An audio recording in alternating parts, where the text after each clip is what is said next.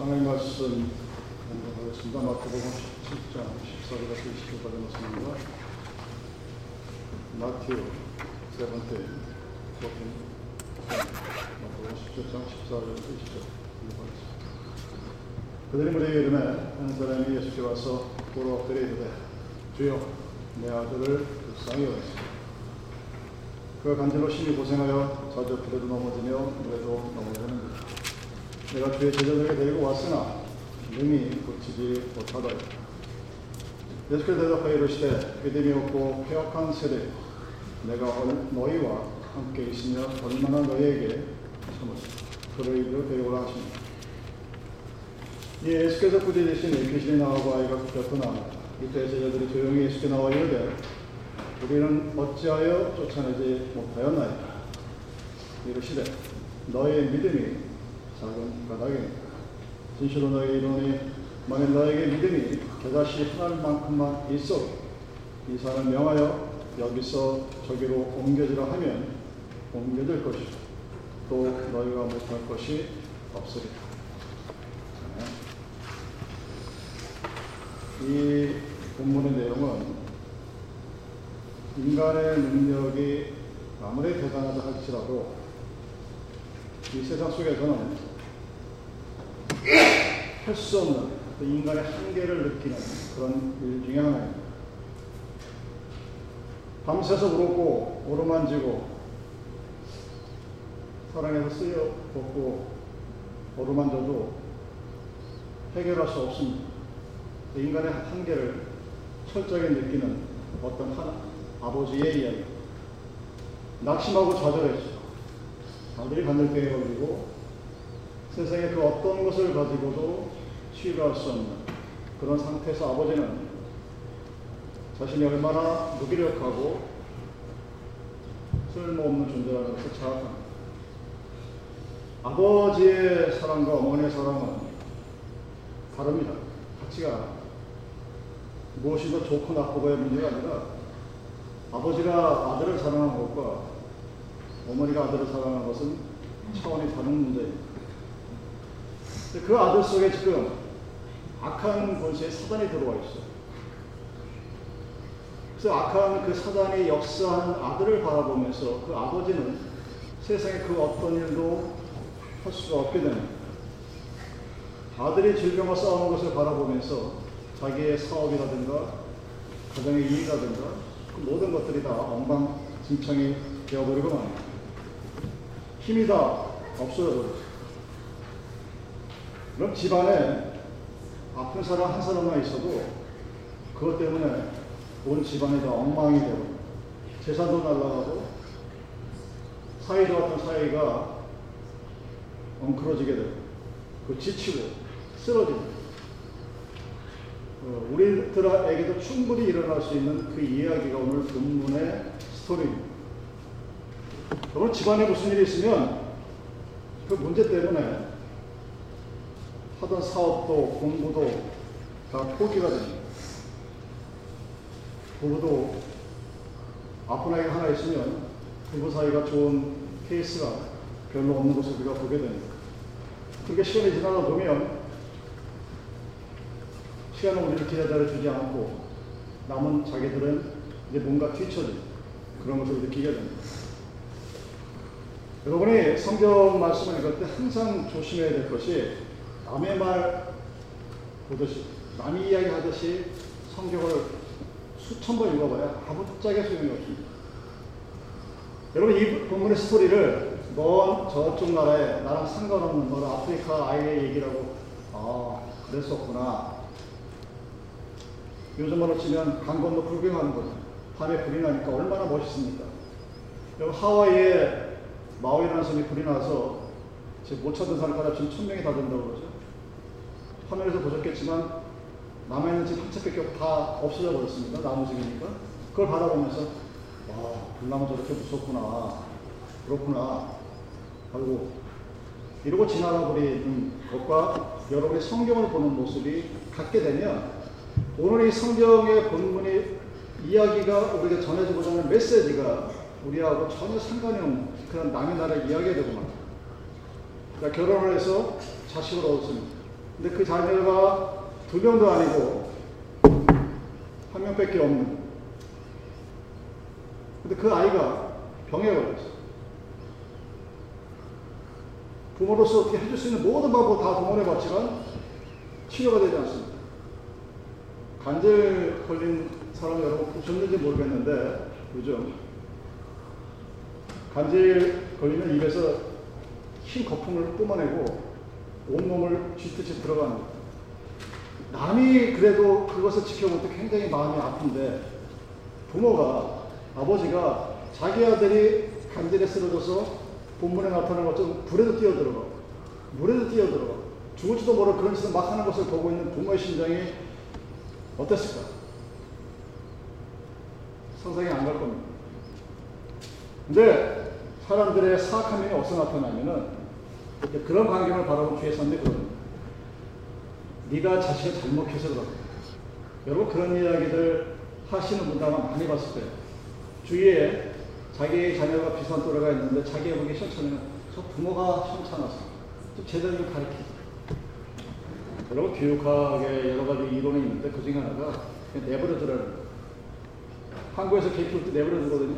잘 자라요. 미국처럼 뭐 집안에 들어서 그뭐 애니멀 어비자고 쓱 나이 치는데 제가 미국에 30년 지났는데 아직까지도 한국도 잘 자라는데 아이도 마찬가지입니다 여러분. 어떤 아이들은 내버려 둬야 오히려 잘 되는 있습니다. 부모가 시간과 간섭을 해가지고 대개 경우 간섭을 하는 것보다 내버려 두는 게 확률적으로 잘 되는 확률이 더 많습니다. 그러니까 이런 아이들 바라보면서 야 너 왜 그러냐? 너 부모가 잘못했지. 너 부모 죄지. 이렇게 얘기하는 사람이 꼭 한두 명씩 있습니다. 남들이 그런 말을 하든 말든 부모 입장에서는 자기의 자녀를 바라보면서 그 마음이 이로 헤아릴 수 없이 아팠을 겁니다. 어떤 부모도 자기 자식 앞에서 그런 일을 당하는데 그것을 보고서 마음 편할 부모는 단 하나도 없습니다. 그것이 남의 자식이라도 마찬가지죠. 그래서 마지막 끝까지 가게 되면 그렇게. 내가 무슨 죄를 지어서 나의 아들이 저런 못쓸병에 걸렸나. 여기까지 다다르게 됩니다. 물론 처음에는 하나님한테 반응했겠죠. 하나님이 나한테 왜 이러십니까? 내가 뭐 장사도 잘못한 게 있습니까? 한탄을 하다 그러다가 이제 나중에는 아이한테 강압적인 방법도 취하게 되는 그런 모습입니다. 그럼 오늘 이 본문에 나오는 아이는 간질에 걸렸다고 되어 있지만 사단의 영적인 권세에 사로잡힌 아이예요. 여러분 영적인 세계, 소위 말하는 spiritual world는 여러분이 이야기하는 것처럼 그게 간단한 세계가 아닙니다. 현대 뇌과학이 아무리 발달을 했어도 뇌에 있는 단백질과 물이 이런 역할을 한다고? 신기하다. 여러분 현대 과학이 어느 정도로 발전했냐면 우울증 치료가 거의 완치 단계라고 해요. 근데 우울증 치료, 그 다음에 자기 살을 막 40kg, 50kg 평가시고 그런 비만인 사람들을 치료 쓰는 치료제가 뭔지 아십니까? 여러분 대장 속에 있는 위생물, 다른 말로 하면 똥. 그 여러분의 뱃속에 있는 그래서 음식을 먹고 남은 그 찌꺼기에 있는 위생물의 종류가 무엇이냐에 따라서 여러분들이 우울증에 걸릴 수도 있고 비만이 될 수도 있고 조울증에 걸릴 수도 있고 자살할 수도 있다는 게 현대 과학이 밝히는 원인과 결론의 관계입니다. 조만간 그 대변 속에 있는 것들을 정제해서 그 알약으로 나와서 그 약으로 비만증을 치료하고 우울증을 치료하는 약이 조만간 나온다고 합니다. FDA에서 이미 승인을 받았다고 해요. 이게 현대 과학입니다.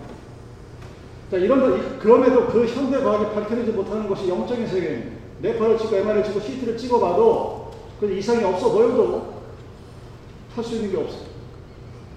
그래서 욕을 합니다. 너 잘못 길렀지. 근데 여러분, 잘못 기르고 싶어서 잘못 기르는 부모는 그 누구도 없습니다.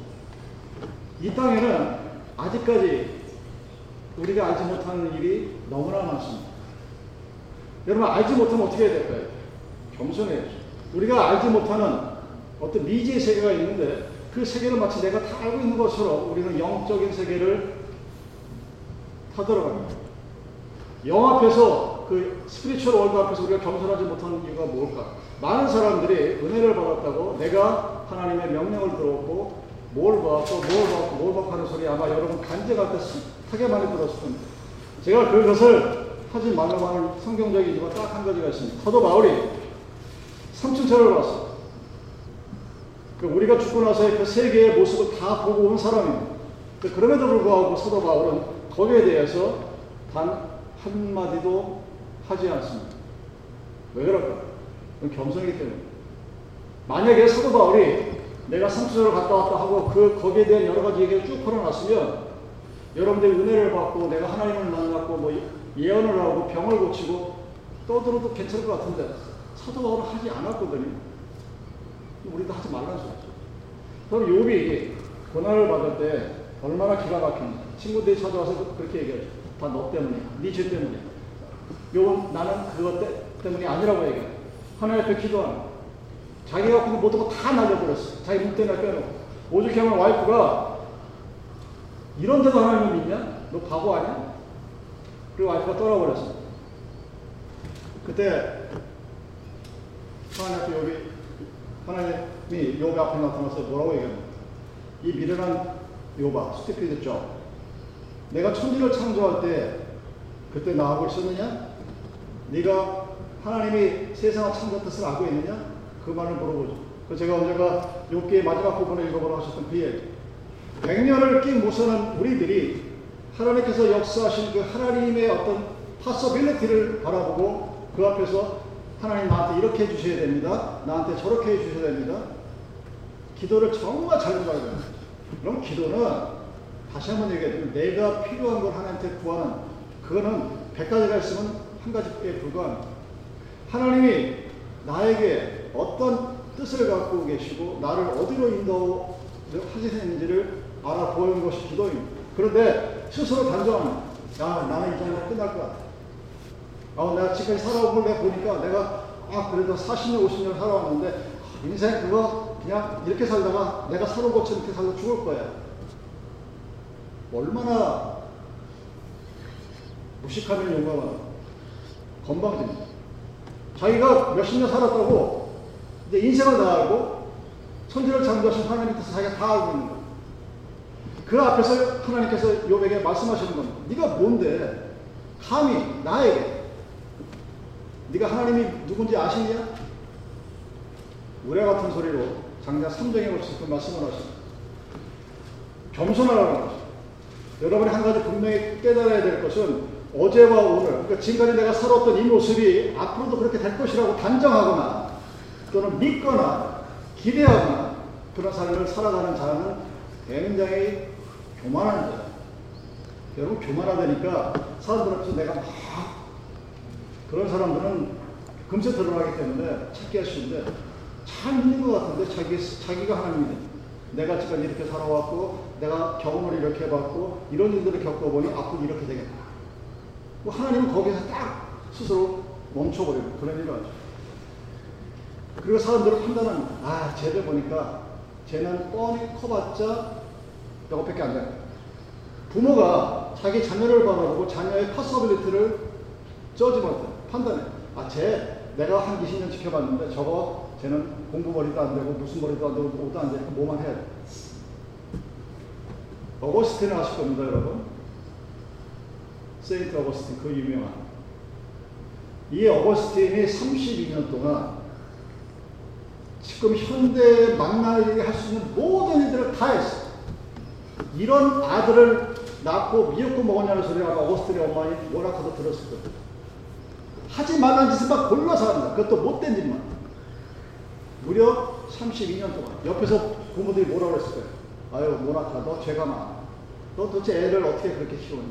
쟤는 이제 보나마나 저러다 죽을 거야. 그랬는데,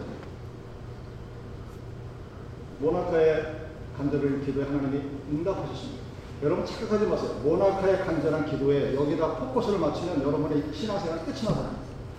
모나카의 간절한 기도에 하나님이 응답하셨습니다. God responds the Monica's prayer. 그랬는데 그러니까 아우스틴이 하루아침에 달라져 버려요. 교육학으로 설명할 방법이 없습니다. 심리학으로 설명이 안 돼요. 정신의학과로 분석이 안 됩니다. 어떻게 그렇게 달라질 수 있어요? 32년이라는 세월은 여러분 이미 몸에 버티고 버텨서 제가 미국 온 지 30년인데 아직도 한국에 그대로 남아 있어요.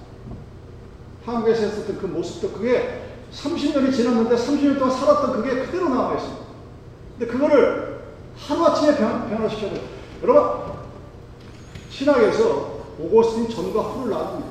여러분, 캐톨릭이라고 하는 그 기본 뼈대를 세운 사람이 오거스틴이고, 개신교를 할지라도 그 오거스틴의 뼈다귀에서 그렇게 벗어나지 못해요. 정말로 대단하고 어마무시한 사람입니다. 근데 그 사람이 32년간의 삶을 통해서 모든 사람의 손가락질을 받았던 사람입니다. 어떻게 저런 걸 하고 미역국을 먹고 뭐 어떻게 저런, 저런 게 어떻게 믿는 사람이 자식한테 별의별 소리를 다 들었을 거예요. 변화를 시킨 누가? 모나카의 기도가? 물론 있죠. 그것은 모티브가 되는 그 모니카의 기도에, 엄마의 기도에 하나님이 응답하셨을 때 내가 보니까 저거는 끼 잘해야 청구상 가면 다행인 오거스틴이 그 누구도 따를 수 없는 기독교 역사의 가장 최고봉의 위치에 올라 있는 사람으로 변하게 하셨다는 건 누가? 하나님. 하나님이 원하시면 여러분이 지금 판단하고 있는 아 나의 미래는 이럴 거야. 아 우리 아이의 미래는 이럴 거야. 우리 교회의 미래는 이럴 거야. 하나님이 안 움직이죠 당연히. 변수가 없으니까. 말씀을 듣는데 그 말씀을 딱 들으면서 아 그거는 너나 해. 그리고 치워버려요. 하나님이 변수로서 우리에게 다가오는 것은 누구에게나 가능합니다. 근데 왜 그런 일이 일어나지 않느냐? 자기 스스로 그것을 차단시켜버려요. 그 자기가 자기의 미래를 결정합니다. 어떻게 결정하느냐? 어제와 오늘 내가 살아왔습니다. 어제 오늘 내가 이렇게 살아왔으니까 앞으로도 그럴 것이라고 스스로 만들어버립니다. 어제와 오늘 제가 저렇게 살았으니까 제 미래는 저렇게 자기가 남의 미래를 단정합니다. 모니카의 기도를 예를 들면, 아, 그거는 특별한 special case. 과연 그럴까? 하나님이 우리에게 말씀하신 것은 내가 새 일을 해갑니다. 그래서 보리라. 하시는 말씀. 그럼 고난과 여병이 다가올 때 많은 사람들이 착각하기를 악해질 거라고 생각합니다. 정말 그럴 것 같습니까, 여러분? 성경 안에서 고난과 역경이 여러분의 앞에 있을 때 많은 사람들이 선해집니다. 어렵고 힘들 때 다 악해질 것 같은데 거짓말이에요. 고통과 역경 가운데 선해지는 사람이 있습니다. 전혀 이해할 수 없는 그 일이 어떻게 일어나냐? 바로 하나님의 은혜가 우리에게 있을 때입니다. 여러분, 은혜가 무엇인지를 아시면 하나님의 은혜를 여러분이 받아왔다면 그것이 얼마나 대단한 것인가를 증거할 수 있어요. 한국교회가 여러 가지 문제가 있는데 그냥 가장 심각한 문제 중 하나가 무엇이냐? 은혜의 맛을 모르고 기도를 하고 교회를 다니고 뭔가를 일들을 벌립니다. 여러분 은혜가 없으면 사단이 그럼 사단이 산 속에 있는 줄 알고 계시는데 사단은 은혜가 없는 자의 믿음 속에 있습니다. 그가 비록 교회 안에 앉아 있다 할지라도 내 안에 은혜가 없으면 그 은혜의 빈자리를 차지하는 것은 사단입니다. 그래서 우리는 그 은혜를 받기 위해서 발버둥치고 하나님의 은혜라고 하는 나는 하나님의 은혜 가운데 살아야 된다는 것을 하나님 앞에 끊임없이 요구하고 하나님 앞에 그것을 각성시켜야 합니다. 여러분 믿음의 길은 변증론자들이 얘기하듯이 에베레스트 등산에 올라가는 길이 얼마나 많습니까? 북쪽에도 갈 수 있고 남쪽에도 갈 수 있고 헬기타고 갈수 있고 수없이 많은 그 길 중에 한 길이 믿음의 길이 아니고 구원의 길이 아니라는 길이에요. 믿음의 길은 단 하나의 길이에요. 그 외에는 우리는 그 정상에 올라갈 방법이 없습니다. 그 길 밖에는 갈수 없는 마지막 길이 우리가 하나님께 은혜를 받는 그의 모습입니다. 그래서 지금 이 아버지는 하나님 앞에 아들과 내가 갈 수 있는 마지막 길은 당신밖에 없습니다고 나옵니다. 믿음으로 나왔다는 의미가 바로 그 의미입니다. 주여, 이 아들을 불쌍히 살려주시는데 내가 다른 방법도 있지만 여기 온 것이 아니라 당신 외에는 이 일을 감당할 자가 없나이다 하는 믿음으로 나와왔다는 겁니다.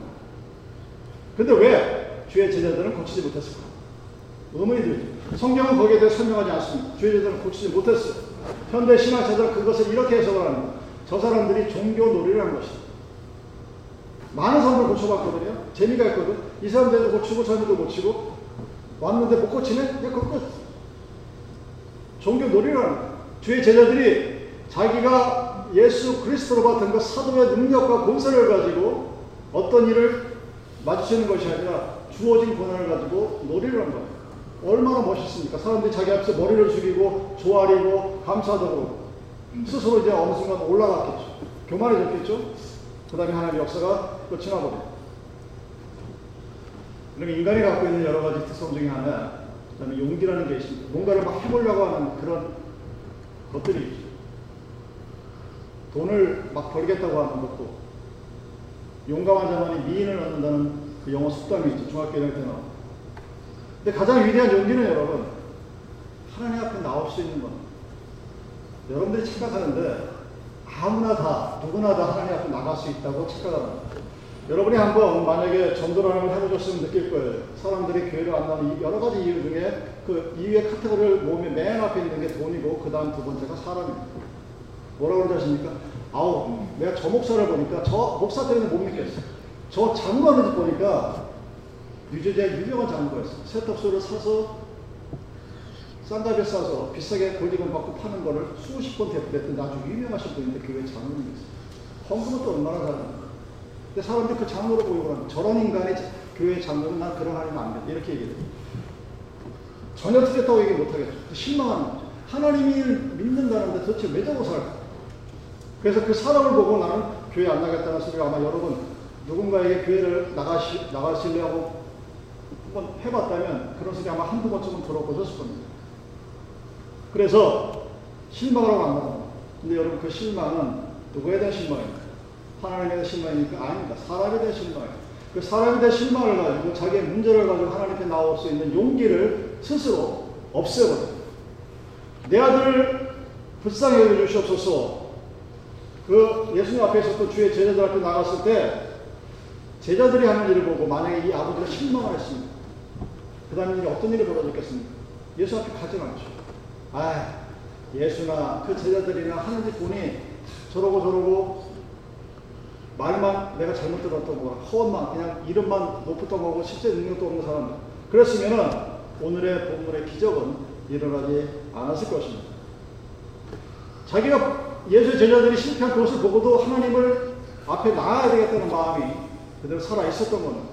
그래서 예수 앞에 나오죠. 어리석은 제자들은 그 어린아이를 붙들고 종교 놀이를 합니다. 살면 땡큐고 안, 살, 안 살아도 어쩔 수 없고. 죽고 사는 문제가 있는데 본인에게는 그렇게 절박하지 않았던 거예요.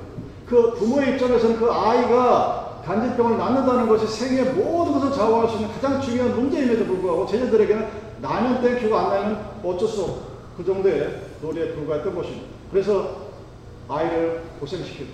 그 부모에게는 그 아버지에게는 더 큰 좌절을 주었습니다. 마지막 지푸라기를 잡으려고 나왔는데 그것도 못하겠던 것입니다.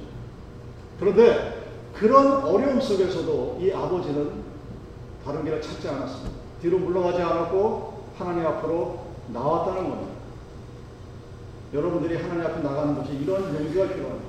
여러분들이 내가 백날 기도해봐야 되는 일 없고 내가 뭐 해봐야 되는 일 없고 그래서 결국은 자기 위안과 자기 위로에 갇히게 됩니다. 그리고 스스로 후퇴하게 됩니다. 여러분 종교는 인간이 갖고 있는 가장 어려운 문제를 해결합니다. 진리를 알지니 진리가 너희를 자유케 할지라 하셨습니다. 인간을 알아라 인간이 너희를 자유케 하자. 그 말은 없어요. 우리가 어떻게 하면 자유롭게 살 수 있어요? 여러분들은 어떻게 하면 이 세상을 살아가면서 물질의 자유에 물, 질에 붙들려 살고 자식에 붙들려 살고 부모에 붙들려 살고 누구에 붙들려 사는 그래서 자기가 누구인지도 모르는 그런 삶을 살면서 스스로 만족하고 살아가는 그러다가 어느 날 죽었을 때 죽음이 다가왔을 때 내가 뭐하고 살았지? 뭐 되돌아보니까 먹고 마시고 장거에 남는 게 하나도 없어. 왜 그런 인생을 살아가시려고 합니까? 여러분 세상 사람들이 왜 목사 때문에 장모 때문에 집사 때문에 교회를 안 나간다 그런 얘기를? 증거가 없기 때문에 내가 예수를 믿는데 내가 하나님을 믿는다고 선포를 하는데 거기에 대한 증거가 위트니스가 뭔가 확실한 것이 없으면 그냥 비난과 조롱거리의 대상이 될 뿐입니다. 모든 실패와 좌절의 원인이 무엇이냐면 증거의 영역입니다. 왜 부모가 자기의 자녀들에게 신앙을 전수하지 못하느냐? 자기에게 믿음의 증거가 없기 때문에 사랑하는 아이들에게 말을 못하는 거예요. 내가 이렇게 살아왔더니 내 삶이 이렇다라는 것을 증거를 못하는 한국교회가 보는 가장 큰 위험이죠. 성도가 성도라 불리지 못하는 가장 큰 이유가 뭐냐? 바로 증거가 없는, 아니 증거가 굉장히 연약한 거예요. 여러분 신앙은 별로 토론, 감성의 대상이 아닙니다. 능히 능치 못할 일이 무엇이냐? 거기서 그 소리를 듣는 것을 굉장히 수치스러워해요. 믿는다고 하면서 하나님의 아들이라고 하면서 내가 그 하나님의 증인이 되어라는 증거가 내 삶이 되어야 되고 내가 그 증인이 되어야 되고 증거가 되어야 해요. 그것이 바로 오늘날의 교회 교인들에게 가장 없는 슬픈 자아상입니다. 사람들이 이렇게 얘기합니다. 나는 어느 교회에 직분이 뭐라고 얘기합니다. 그것이 자신의 믿음을 측정하는 도구라고 착각을 합니다. 그것이 필요한 것이 아니라 하나님 앞에 증인이 필요합니다. 주의 그릇을 쓸 수 있는 더 많은 증인, 내 삶을 하나님 앞에 증거로 내놓을 수 있는 그런 삶을 써야 합니다. 요즘 스마트 경영이라고 하는 것들이 꽤 유명해졌습니다. 스마트 있고 나니 그런데 결국 다른 말로 얘기하면 영적인 경영입니다. 사람이 여러분 열심히 사는 거 굉장히 좋습니다. 근데 영적으로 하나님께 축복받고 살아가는 사람이 훨씬 더 감사하고 행복한 일입니다. 세상에서 열심히 부지런히 일하는 것도 뭐 나쁜 건 아니지만 영적으로 영감을 가지고 일하는 사람이 21세기의 주일이 된다는 얘기입니다. 여러분 미래를 열어가는 것이 바로 영적인 경영입니다. 여러분들은 초, 서도 얘기했지만 과거에 그렇고 오늘까지 그랬으니까 미래도 그럴 것이라고 살아갑니다. 안 그럴 것 같아요? 가만히 돌아가서 여러분들이 무엇을 가지고 미래의 계획을 세우고 그 계획을 세울 때 근거가 무엇인가를 한번 생각해 보세요. 교회도 그렇고 개인도 그렇고 사업도 마찬가지입니다. 새벽부터 열심히 일하는 것도 참 좋지만 그것보다 더 좋은 것은 내가 가야 할 어떤 앞쪽이 어딘지 타겟이 어딘지를 명확히 알고 살아가는 것이 훨씬 더 중요합니다. 여러분 이 세상은 여러분의 믿음의 역사가 나타나는 장소에 불과합니다. 하나님이 살아가는 생명 속에 우리가 알지 못하는 더 좋은 응답을 예비하고 계셨다는 사실을 우리는 알아야 합니다. 근데 우리는 대부분이 현실과 과거에서 헤어나오지 못합니다. 그리고 거기에 스스로 편안함을 느끼고 왜? 익숙하니까. 내가 살아왔었고 오늘 그랬고 그리고 앞으로도 그러면 아 내 인생은 굉장히 satisfy한 life가 될 것이라고 착각을 합니다. 그래서 자기 자신을 교정하거나 애쓰거나 뭔가를 잘할 생각을 하지 않습니다. 하나님께 나아가 생각을 하지 않습니다. 그럼 만약 오늘 본문의 아이의 아버지가 그 간질 걸린 아이를 딱 보고 야 저거는 내가 이 아이를 고쳐야 돼 교육학적으로 정신학적으로 physical적으로 고쳐야 된다 아이를 팔을 비틀고 몸을 흔들고 뭔가를 가르치고 그랬으면 어떤 일이 벌어졌을까 점점 아이도 죽이고 자기도 무한 그 길로 갔을 것입니다. 그리고 아이를 키울 때 아이를 잘 키우는 것은 그 아이의 팔다리를 자르고 머리를 한 곳에 고정을 시키고 그렇게 하는 게 아닙니다. 여러분 집에서 저기 나무 특히 그 과실수라고 하는 추리들을 키워보실지 모르겠는데 저도 그 분야의 전문가는 아니라 잘 모르지만 사람이 착각하는 게 나무가 쭉 자라면 안 돼. 그럼 어떻게 해? 카트 잘라버려. 쭉 올라가는데 이것도 안 좋아. 툭 잘라버려. 그래서 자기가 원하는 모양도 딱 만들어가는 게 서양의 정원의 기본입니다. 근데 과실수를 그렇게 키우면 어떤 일이 벌어지냐? 겉으로 멀쩡해요. 근데 5년, 10년 있다가 안에서부터 죽어갑니다. 왜? 함부로 나무를 건드리고 가지고 건드려. 그 사람들이 열 그루를 심으면 아홉 가루를 그래서 다 실패한다고. 그럼 나, 과실나무를 배를, 배도 나오고 감도 나고 그 나무를 어떻게 키워야 되느냐? 그 나무 자체를 건드리는 게 아니라 그 나무가 살 수 있도록 그 옆에 있는 환경을 조성해 주는 거예요. 퇴비도 갖다 주고, 좋은 옷도 갖다 주고, 벌레도 막을 수 있도록 옆에 독, 저 같은 것도 심어서 벌레가 못 오게 하고, 그렇게 환경을 조성해 주면 나무가 지가, 지가 알아서 스스로 자라고, 버려버릴 거 스스로 버리고, 그렇게 해서 키워 나온다고 그러는 거예요. 이런 자기과 반정해 있죠. 여러분이 누군가에게 강한 힘으로 한 대 뻥 치면 그걸로 끝입니까? 그만, 그만큼의 힘이 나한테 되더라고. 내가 하나님 앞에 톡 하면 하나님도 톡하게 소리 안 나요. 우리는 알지 못합니다. 여러분의 은혜라는 그 하나님의 은혜 가운데 살아가는 그 놀랍고도 깊은 삶을 넣지 못하느냐? 은혜가 별로 필요 없거든. 만족스럽고. 이 정도면 될 것 같고. 그러면 세상에 자기는 영원히 안 죽을 것 같고.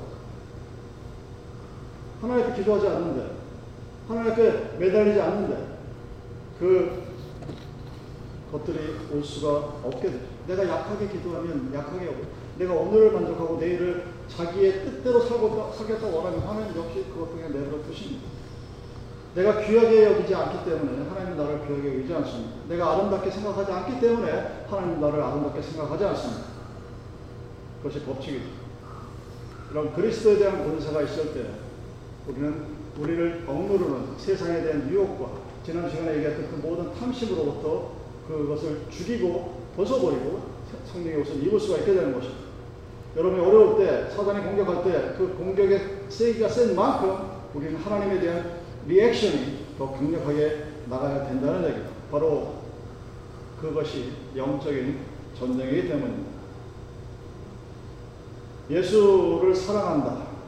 예수를 믿는다는 여러분의 현재 상황을 다 초월한다. 그리고 오버하며 다 이루어낸다.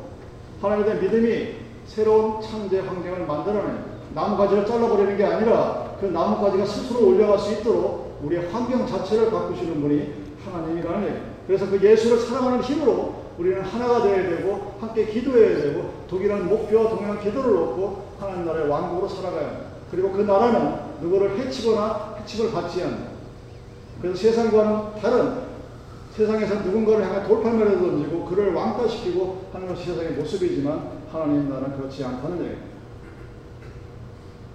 그럼 주님의 십자가 안에 나타난 삶의 가치가 바로 상함도 회함도 없는 하나님의 나라의 모습입니다. 그리고 그것은 불변의 가치이고 그 가치를 우리는 이 땅 위에서 보여줘야 할 의무가 있는 사람입니다.